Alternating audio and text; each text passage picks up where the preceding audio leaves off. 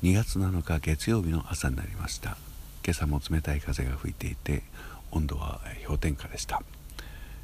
えっ、ー、と何でしょうね。月曜日はやっぱり日曜日休んだおかげですごく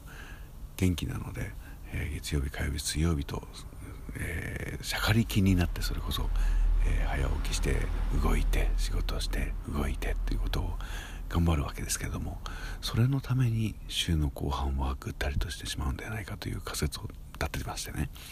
えー、今週は試しにちょっとペースを落とすということをやってみようと思います、えー、やらなければいけないことも確かにたくさんあるのでちょうどいいのかなと思いながら、えー、いかに土曜日あたりに、え元気を保ったまんま 迎えるか、えこれが今週のテーマです。さあやってみよう。